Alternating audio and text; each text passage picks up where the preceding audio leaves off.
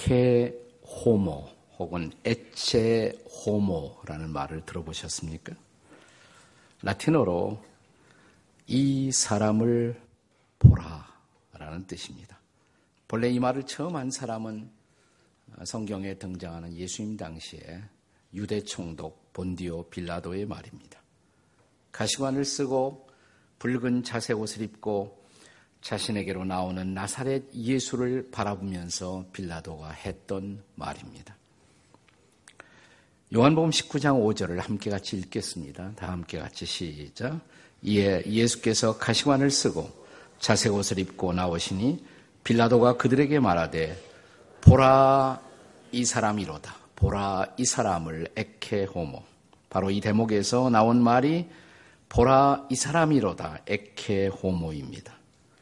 지금도 우리가 이스라엘로 성지 순례를 떠나가면 예루살렘에 어쩌면 순례의 절정이라고 할 수 있는 비아돌로라사 십자가의 길, 슬픔의 길을 걷게 됩니다. 이 비아돌로라사의 입구에서 우리는 지금도 에케호모 알치라는 그 알치를 만날 수가 있습니다. 이렇게 옆으로 되는 알치를 에케호모 알치 이렇게 부릅니다.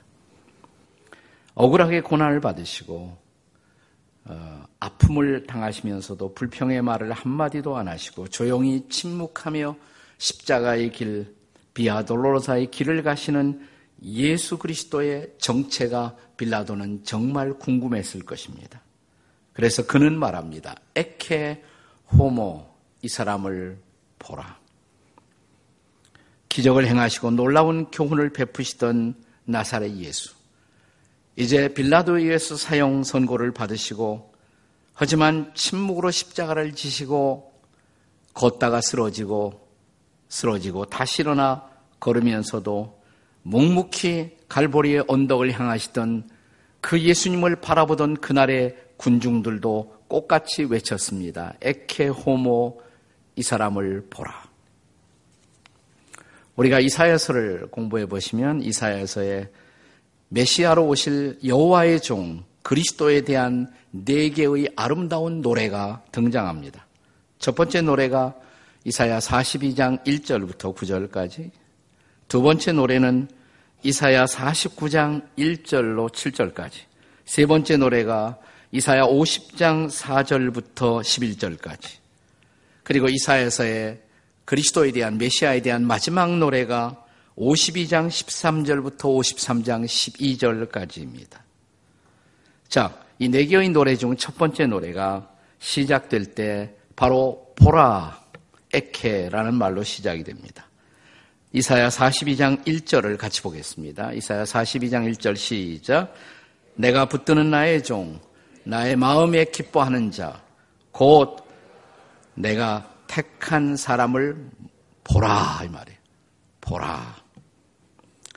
그런데 그 중에서도 마지막 노래 넷째는 예수 그리스도의 우리를 향한 속죄의 삶, 그 삶의 절정을 찬미하는 클라이맥스의 노래라고 할 수가 있습니다.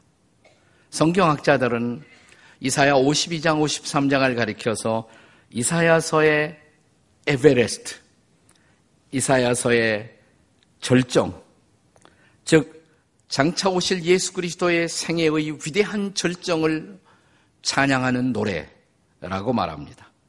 네 번째 노래예요. 이 노래의 시작도 바로 에케호모, 이 사람을 보라라는 말로 시작이 됩니다.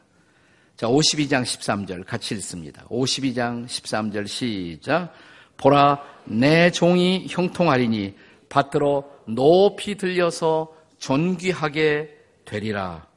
보라 이렇게 시작되죠. 보라 내 종이 형통하리니 받들어 높이 들려서 지극히 존귀하게 되리라. 이 노래는 하나님의 종 대신 그리스도가 마침내 존귀한 생애로 모든 열방 중에 어떻게 높임을 받으실 것인가를 보아야 한다고. 그러나 그 자리에 도달하기까지 그는 이어서 어떤 고난의 과정을 통과할 것인가를 계속해서 노래합니다.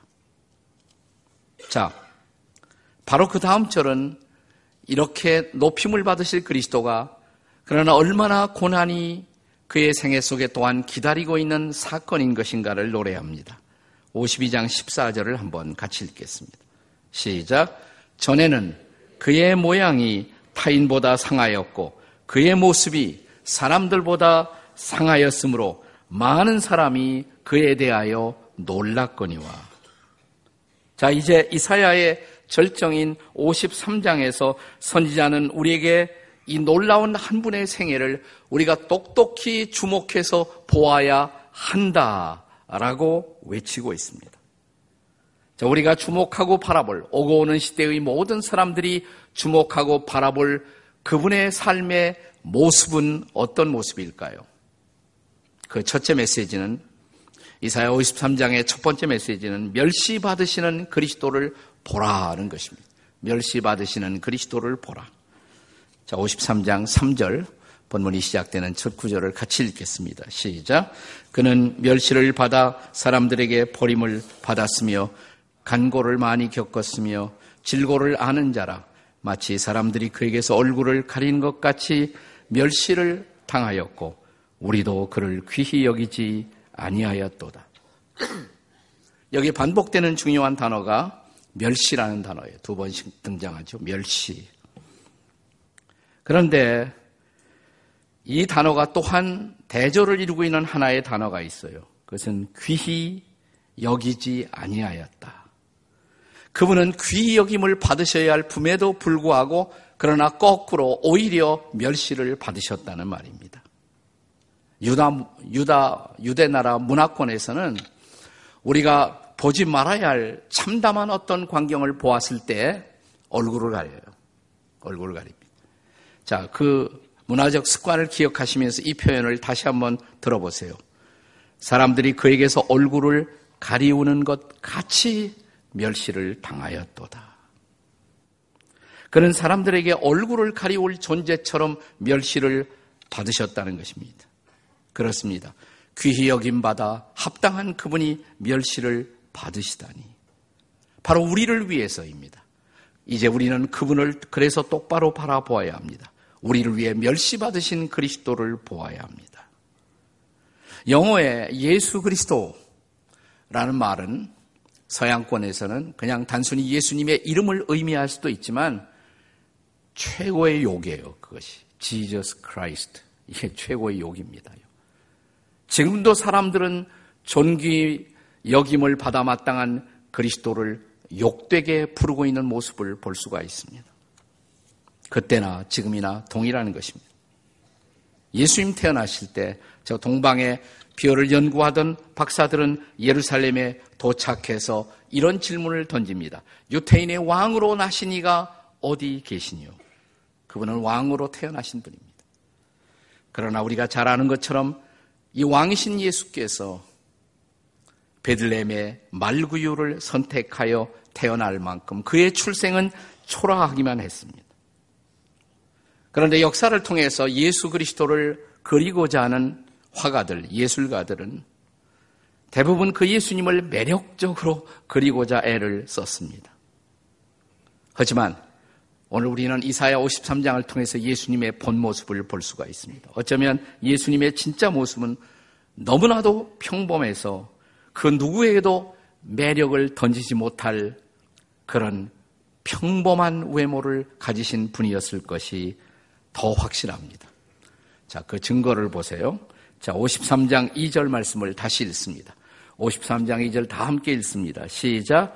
그는 주 앞에서 자라나기를 예언한 순 같고 마른 땅에서 나온 뿌리 같아서 고운 모양도 없고 풍채도 없은즉 우리가 보기에 흠모할 만한 아름다운 것이 없도다.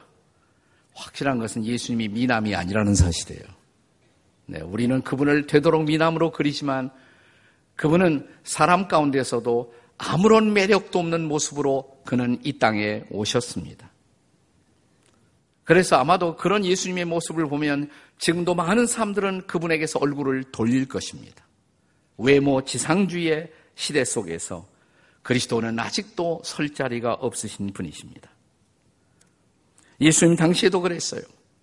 마지막으로 가시던 그 길에서 그 고난을 받고 계신 바로 그 밤, 빌라도의 군병들은 예수님의 한벌 옷을 벗겨놓고 마치 광대처럼 그분을 보이기 위해서 붉은 홍포를 입힌 다음에 침을 베었고 그리고 머리에 가시관을 씌우면서 그들은 이렇게 말했습니다. 유태인의 왕이여 평안할지어다. 조롱하는 거죠, 지금. 그 예수 그리스도를 조롱하는 것입니다. 그리고 그를 마침내 못 박아 세운 십자가 위에다가 그들은 이런 팻말을 붙였습니다. 유대인의 왕 예수.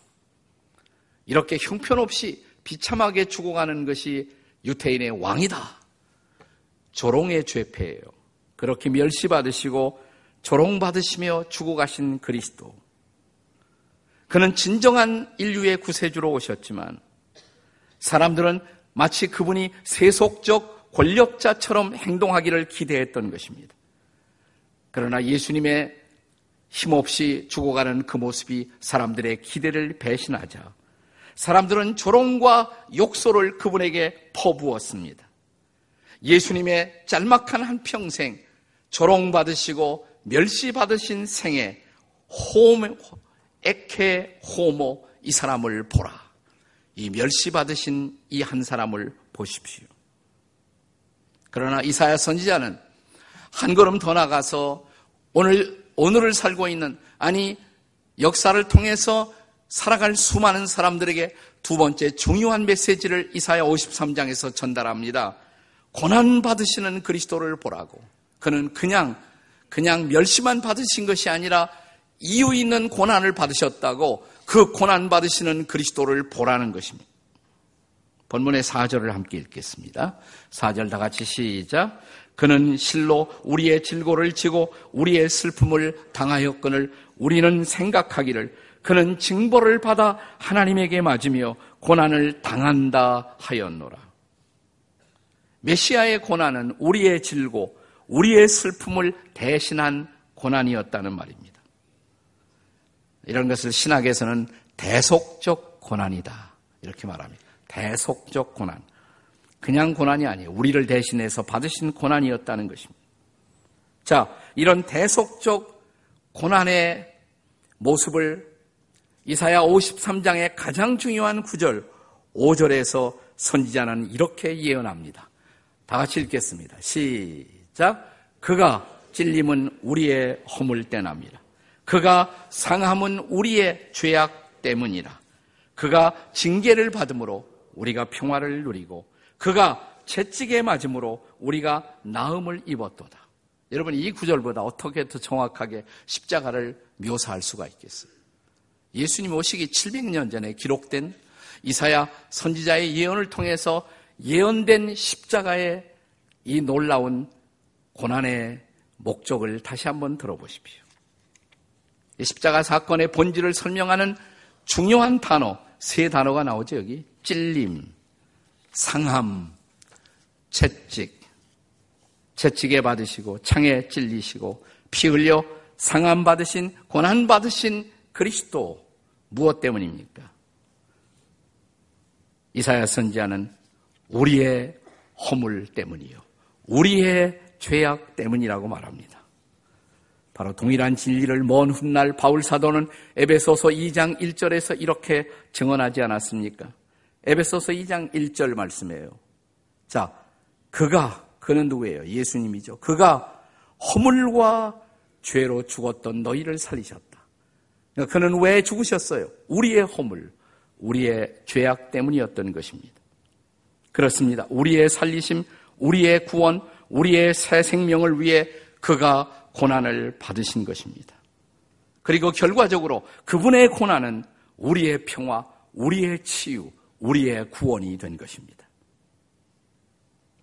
여러 해 전에 여러분 아마 기억하신 분이 많이 있을 거예요. 여러 해 전에 이 땅에 상륙했던 영화 가운데 The Passion of the Christ라는 영화가 있었죠. The Passion of the Christ. 이 영화가 상영되었을 때 그 영화의 첫 번째 장면은 성경 구절이에요. 이사야 53장 5절이었습니다. 그 영화의 첫 번째 장면이에요. 그리고 이어지는 장면마다 그리스도께서 채찍 맞으시고 피 흘리시고 고난 받으시는 장면의 연속이었습니다. 영화 시사회가 미국에서 열렸을 때 누군가가 한 사람이 영화를 만든 감독이었던 메럴 깁슨에게 이런 질문을 했다고 합니다. 이 계속되는 채찍 맞고 피 흘리는 고난의 연속. 당신은 이것을 영화라고 예술이라고 정말 만든 것입니까? 이때 메럴 깁슨은 이런 대답을 했습니다. 맞습니다. 이 영화는 잔인한 다큐멘터리입니다. 저는 죄를 범한 인생의 실존 그 자체가 바로 잔인함 그 자체라고 생각을 합니다. 그러자 누군가가 아마도 자기 출신이 유태인이었을 한 기자가 다시 멜 깁슨을 향해서 이런 유명한 질문을 던졌습니다. 행여나 혹시나 당신은 유태인들이 예수를 죽였다는 소위 엔티세미티즘을 선전하기 위해서 이 영화를 만든 것은 아닌가요? 아니요. 아닙니다. 절대로 그런 의도는 없었습니다. 그러자 그는 다시 질문했다고 합니다. 그렇다면 누가 예수를 죽였단 말입니까? Who killed Jesus then? 누가 예수를 죽였단 말입니까? 이때 멜 깁스는 제 대답을 기대하십니까? 제가 꼭 대답해야 하겠습니까? 예, 대답해 주십시오. 그러자 멜 깁스는 이런 대답을 합니다. 대답 드리지요. 저의 죄가, 그리고 당신의 죄가 예수를 십자가에 못 박은 것입니다. 이 대답이야말로 그리스도의 고난의 본질입니다. 우리의 죄, 우리의 허물을 인해서 고난 받으시는 그리스도를 보십시오. 이것이 바로 이사야의 예언입니다. 그러나 이사야의 유명한 예언은 여기서 끝나지 않습니다. 이사야 53장이 증언하는 에케호모 세 번째 메시지가 있습니다. 세 번째 메시지. 그것은 존귀하게 되실 그리스도를 보라는 것입니다. 존귀하게 되실 그리스도를 보라. 메시아로 오신 그분이 이 땅에서 받으신 멸시와 조롱, 고난에도 불구하고 그의 생애의 마지막 결론만은 존귀함이었습니다. 이것은 이미 이사야 52장 13절에서 선포된 바가 있었죠. 다시 한번 읽습니다. 이사야 52장 13절 시작. 보라, 내 종이 형통하리니 밭으로 높이 들려서 지극히 존귀하게 되리라. 네, 이것이 결론이에요. 이것은 고난의 시간을 지나 그가 마침내 얻으실 존귀함에 대한 예언이었던 것입니다. 자, 이것은 이사야 53장의 마지막 대목에서도 증언되고 있습니다. 이사야 53장 10절에 보시면 자, 한번 같이 읽습니다. 시작. 그의 영혼을 속건 제물로 드리기에 이르면 그가 시를 보게 되며 그의 날은 길 것이요 또 그의 손으로 여호와께서 기뻐하시는 뜻을 성취하리로다. 결과적으로 이 말이에요. 결과적으로 그리스도를 따르는 그리스도의 고난 때문에 오히려 그리스도를 따르는 수많은 후손들이 일어나게 될 것이고 하나님의 기뻐하시는 뜻은 그분의 고난을 통해서 마침내 이루어질 것이다 라는 예언입니다. 그리고 유명한 이사야 53장 이 53장의 마지막 구절은 이렇게 시작됩니다. 그러므로, 그러므로 내가 그에게 존귀한 자와 함께 몫을 받게 하며. 그렇습니다. 그의 생애의 마지막은 존귀함으로 결론이 날 것을 예언한 것입니다. 자, 이 예언의 성취를 먼 훗날 신약 성경에서 가장 드라마틱하게 증언한 사람은 바로 바울 사도였습니다. 빌리포스 2장 8절과 9절을 우리 한번 같이 읽겠습니다. 다 같이 시작. 사람의 모양으로 나타나사 자기를 낮추시고 죽기까지 복종하셨으니 고 십자가에 죽으시라. 그 다음 구절. 이러므로 하나님이 그를 지극히 높여 모든 이름 위에 뛰어난 이름을 주사. 여기 8절에서 제일 중요한 단어는 낮추시고 이 단어예요. 낮추시고. 9절에는 지극히 높이시고 스스로 자신을 낮추사 십자가로 가신 그 예수를 구절에 하나님은 지극히 높으시사 모든 이름 위에 뛰어난 이름을 삼으셨다는 것입니다. 이어지는 빌립보서 2장 10절과 11절의 말씀을 함께 같이 읽겠습니다. 시작. 하늘에 있는 자들과 땅에 있는 자들과 땅 아래에 있는 자들로 모든 무릎을 예수의 이름에 꿇게 하시고 11절 모든 입으로 예수 그리스도를 주라고 시인하여 하나님 아버지께 영광을 돌리게 하셨느니라. 아멘. 그리스도의 생애의 마지막은 고난이 아니에요. 마지막은 영광입니다. 존귀함인 것입니다. 이 사람을 보십시오. 에케 호모, 멸시받고 조롱받고 고난받으셨으나 마침내 부활하시고 승천하시사 다시 오실 영광을 받으실 존귀하신 그리스도를 바라보십시오. 이것이 이사야의 마지막 메시지예요. 24해, 24년, 3, 24년이라는 아주 짤막한 생애를 이 땅에 살았던 청년 화가가 있었어요. 이탈리아 화가인데, 도메니코 패티, 도메니코 패티. 아마 이름을 기억하는 분들은 별로 없을 것입니다. 그는 겨우 몇 점의 그림을 남겼지만 그 중에 하나가 유명해졌습니다. 그가 남긴 한 그림의 제목이 뭐냐면 에케 호모. 이 사람을 보라. 이 사람을 보라. 자, 이 그림이 전 세계적으로 유명해졌어요. 자, 그 이유가 있습니다. 그가 이 그림을 남기고 세상을 떠나간 지 100년이 지나간 1719년 5월 어느 날 그가 그린 이 그림 에케 호모 앞에서 19살 먹은 독일의 귀족 아들 한 사람이 시선을 떼지 못하고 그림을 주목합니다. 독일의 한 도시 뒤셀도르프의 화랑 갤러리에 붙어 있었던 이 그림. 패티의 그림을 계속 쳐다봅니다. 같이 온 사람들이 가야 한다고 그러니까 15분 만에 걸음을 옮깁니다. 근데 그가 이 그림을 주목했던 또 하나 이유는 이 그림 안에 라틴어로 글씨가 쓰여 있었어요. 이런 말이 그 아래 그림 아래 쓰여 있었습니다. 나 너를 위해 고난을 받았건만 너 나를 위해 무엇을 주느냐? 이 단어를 이 청년은 읽고 또 읽습니다. 나 너를 위해 고난을 당했건만 너 나를 위해 무엇을 주느냐? 그가 이 그림에서 15분 만에 떠났지만 이 글씨의 내용이 계속 그 양심을 찌릅니다. 그는 이 메시지를 붙들고 고민하고 고민하고 기도하고 기도하다가 귀족의 아들로서 그가 누릴 수 있는 출세할 수 있는 모든 것을 버리고 그는 한 자그마한 신앙 공동체를 만듭니다. 그리고 십자가를 지고 그리스도를 따라가는 순결한 생애를 삽니다. 그것이 그 당시 유럽에 큰 영향을 끼쳐요. 독일의 경건주의 운동의 지도자였던 진젠도르프 백작의 스토리입니다. 네, 그로부터 다시 여러 세대가 지나갑니다.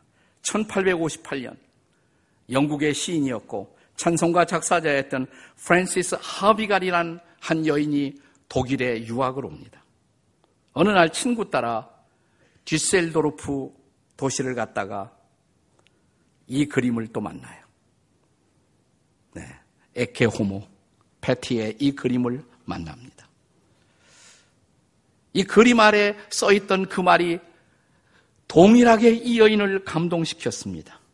그녀는 가지고 있던 노트를 꺼내서 베꼈어요. 나 너를 위해 고난을 받았건만 너 나를 위해 무엇을 주느냐. 그리고 주머니에 집어넣습니다. 시간이 좀 지나간 후 잊어버렸어요. 어느 날 주머니를 뒤지다 보니까 낙서장이 하나 나온단 말이죠.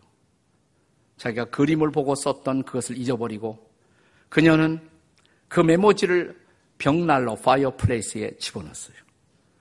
근데 안 타요, 그게. 종이가 안 타는 거예요. 이상하다고 생각하고 그는 다시 꺼냈습니다. 꺼내고 보니까 아, 내가 뒤셀도르프에 거기서 보았던 그 그림, 감동받았던 그 그림의 내용이지. 옆에 아버지가 있어서 아버지에게 보여드렸어요. 아버지가 야, 나도 이 말이 너무 좋다. 네가 한번 시를 한번 완성해서 써보지. 그녀는 그것에 기초해서 한 시를 작사합니다. 그것이 유명한 찬송가 311장이 된 것이에요. 너, 내 너를 위하여, 내 너를 위하여 몸버려 피 흘려 내 죄를 위하여 살 길을 주었다. 널 위해 몸을 주건만 나 무엇 주느냐? 널 위해 몸을 주건만 나 무엇 주느냐? 고난 주간을 지났습니다. 부활주의를 지났습니다. 사순절을 지났습니다. 우리를 위해 고난 받으신 그리스도, 우리를 위해 부활하신 그리스도, 그러나 마침내 영광 중에 다시 오실 그리고 우리가 만나 그분 앞에서 삶을 결산해야 할 존귀하신 그리스도 앞에 서서 오늘 저와 여러분은 이 메시지 앞에 오늘 우리도 응답해야 합니다. 나 너를 위해 조롱받고, 나 너를 위해 채찍을 맞았고, 나 너를 위해 피 흘렸고, 내 죄, 내 허물에서 너를 구원하고자 이 고난을 받았으니, 이제 너 나를 위해 무엇을 주느냐? 영광의 주님, 영광의 마지막 날, 내 삶을 결산할 때, 넌 나를 위해서 무엇을 했다라고 보고할 수가 있겠느냐? 오늘 여러분의 응답은 무엇입니까? 우리의 응답은 무엇입니까? 기도하시겠습니다.